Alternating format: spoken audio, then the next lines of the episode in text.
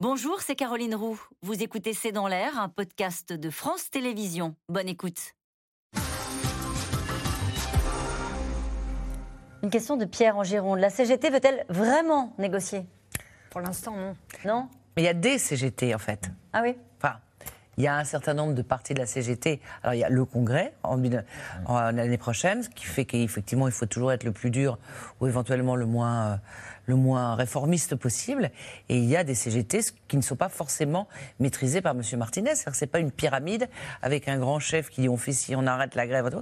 Il y a des mouvements, il y a des forces centrifuges qui sont couplées. Mais traditionnellement, vous parlez des Allemands tout à l'heure, on est quand même un pays dans lequel les syndicats dits révolutionnaires et maximalistes sont quand même plus présents que dans les autres syndicats. La CFDT gagne régulièrement aux élections, dans le privé, mais la CGT a toujours un pouvoir de blocage très grand. Il y a quelque chose d'important, il y a des élections professionnelles dans la fonction publique le 8 décembre, donc c'est la représentativité syndicale, on mesure l'audience des syndicats, donc les agents de la fonction publique sont appelés à voter. Le 8 décembre, c'est demain. C'est aussi une façon de dire... Qui est en tête pour l'instant ? La CGT traditionnellement, mais elle est au coude à coude avec la CFDT qui, elle, est première dans le privé. Et justement, toute la stratégie de la CGT, c'est de dire, regardez, on compte encore, il faut qu'on continue. C'est très important, ces élections, parce que non seulement ça met en concurrence les syndicats, mais ça rapporte de l'argent aux syndicats.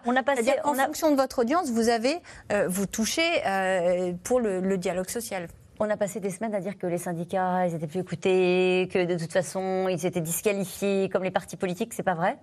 Preuve en est. D'ailleurs, c'est ce que découvre aussi Jean-Luc Mélenchon et les filles, c'est-à-dire que c'est aussi un petit pied de nez que fait Philippe Martinez à Jean-Luc Mélenchon, en lui disant « Bah oui, regarde, toi, tu vas faire une grande marche, mais moi, ça fait quand même juste 15 jours que je bloque. » Bon, et là, c'est vrai que ce qu'on a dit tout à l'heure, c'est vraiment le coup de pas de chance, c'est que Philippe Martinez a décidé de ne pas se représenter, parce que ça, honnêtement, c'était pas prévu. Et on se retrouve avec cette espèce de guerre qui est en train de savoir qui va prendre sa place. Pourquoi cette polémique sur la réquisition ? Le personnel hospitalier est régulièrement réquisitionné pendant les grèves pour assurer un service minimum. C'est pas une véritable polémique, c'est une bataille de communication en disant que réquisitionner, c'est aller contre le droit de grève, alors que ça existe dans les textes et que c'est encadré. Donc simplement, il y a des choses, il y a des faits, il y a un certain nombre de secteurs, c'est contrôlé par le juge administratif. Et alors attendez, il y a la dernière fois sous Sarkozy, en 2010, il y a eu des tribunaux administratifs qui ont considéré que, puisque les réquisitions sont décidées par les préfets, qui donnent également les priorités, c'est-à-dire les ambulances, les camions de police, ça, il y a eu le tribunal administratif qui a arrêté, qui a cassé des réquisitions. Donc on n'est pas dans un pays où il y a quelqu'un qui dit on réquisitionne, ça marche comme ça, il y a tout. On peut juste rappeler que l'OIT, à l'époque, l'Organisation internationale du travail, avait dit qu'il y avait une forme d'abus de la part du gouvernement de l'époque. De Nicolas Sarkozy. Une question de Cédric dans le Cher. N'est-ce pas inquiétant de constater que nos décideurs mettent du temps à comprendre qu'avec l'inflation, la fin du mois, c'est le 15 ? Oui, mais alors, votre reportage l'a montré qu'il n'y a pas qu'en France, dans d'autres pays. Et effectivement, c'est très tendu pour toute une partie de la population. On s'est rassuré peut-être un peu à bon compte au plus haut sommet de l'État en disant que la saison estivale s'était bien passée. Il y avait des chiffres d'affaires records dans toute la filière touristique.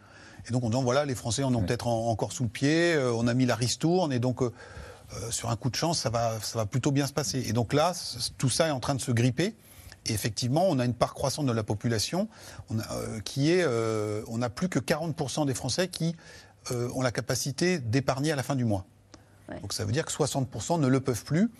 Et ces 40%, il y a 15 ans, en 2008, avant la crise de 2008, c'était quasiment 55% des Français qui arrivaient à mettre de l'argent de côté à la fin du mois. On est tombé à 40% aujourd'hui. Mais je crois qu'il faut vraiment redire à quel point, les historiens regarderont ça probablement, on va dire la conviction qu'on rentrait vraiment en inflation était tardive.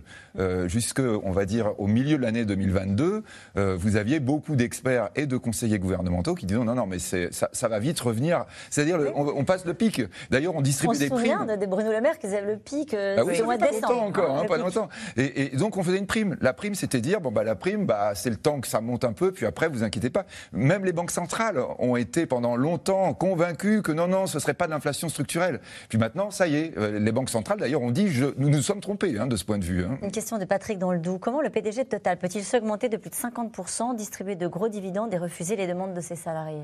Il faudrait lui demander, mais effectivement, je pense qu'il se dit que, étant donné les résultats de son entreprise, parce que effectivement, on peut, de l'extérieur, on se dit, bon, Total a gagné de l'argent juste parce que le prix du pétrole a augmenté. Patrick Pouyanné, à l'Assemblée, il ne dit pas du tout ça. Il dit, on a fait les bons choix stratégiques, on a pris les bonnes décisions, notre entreprise était endettée, notre groupe, on l'a désendettée, on fait la transition écologique plus rapidement qu'elle ne devrait, on va vers des énergies plutôt renouvelables. Donc, il est convaincu de sa valeur et, ma foi, il fait une année record. Il s'augmente. Mais c'est vrai qu'après, c'est une échelle... Et c'est pour ça que la communication de Total a été aussi maladroite, parce que dire, écoutez, regardez les salaires de ceux qui travaillent dans les raffineries, c'est 5 000 €. Alors évidemment, tout de suite, les premiers intéressés ont dit, pas du tout. Mais même 5 000 € par rapport à 6 millions d'euros, il y a quand même un petit écart. Et puis, il faut avoir envie de travailler dans une raffinerie quand même. C'est quand même des conditions de travail qui sont relativement pénibles. Vous parliez des bons résultats, 2,6 milliards de dividendes. Dividendes pour Total. De dividendes, oui. Une question de Robin. Dans l'Indre, ne faudrait-il pas nationaliser les raffineries ? Voilà, c'est tout pareil. On est avec. Vraiment, il faut avoir conscience, combien ça représente. C'est-à-dire, c'est. Alors, soit vous dites, on fait une nationalisation à la révolutionnaire, en disant, on reprend. Mais alors là, ça veut dire, ça y est, c'est fini. L'économie française est complètement fermée. Mais si vous achetez au prix, on n'a pas les moyens. C'est aussi simple que ça. C'est une tradition, peut-être chez nous, en France, parce que probablement depuis l'après-guerre, c'est qu'on se dit que les secteurs stratégiques, que ce soit les transports, c'est normal que ce soit l'État qui le pilote, mais il n'y a que nous. Ça n'est pas partout pareil en Europe, mais ce n'est pas forcément la solution. On a vu en 80 qu'il y a un certain nombre de choses qui ont été faites et on est revenu dessus après. Une question de Frédéric dans le Vaucluse pour terminer cette émission. Une forte hausse de salaire accordée aux salariés de Total pourrait-elle entraîner une demande généralisée dans tous les secteurs ? En tout cas, il y a une grève la semaine prochaine et il y a un certain nombre de salariés qui vont aller voir leur patron et qui vont se mobiliser, qui se mobilisent déjà pour dire, écoutez, nous, on a envie au moins que nos salaires suivent le cours de l'inflation parce qu'on ne veut pas perdre en pouvoir d'achat. Y a-t-il un risque de grève générale en France ? C'est ce que vous nous disiez. Alors, en tout cas, un certain nombre attise pour que ce soit le cas, qu'il y ait une convergence des luttes. Merci à vous tous. C'est la fin de cette émission qui sera rediffusée ce soir à 23h45. Il est l'heure de retrouver Anne-Elisabeth Lemoine et toute l'équipe de CETA. Bonsoir Anne-Elisabeth.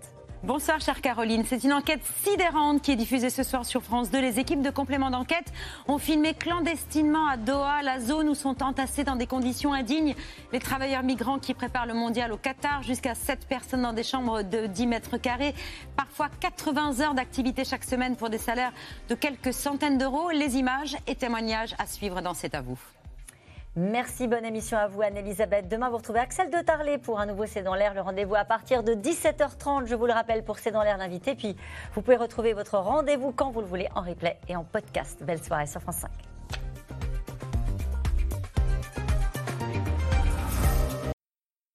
C'était C'est dans l'air, un podcast de France Télévisions. Alors s'il vous a plu, n'hésitez pas à vous abonner. Vous pouvez également retrouver les replays de C'est dans l'air en vidéo sur France.tv.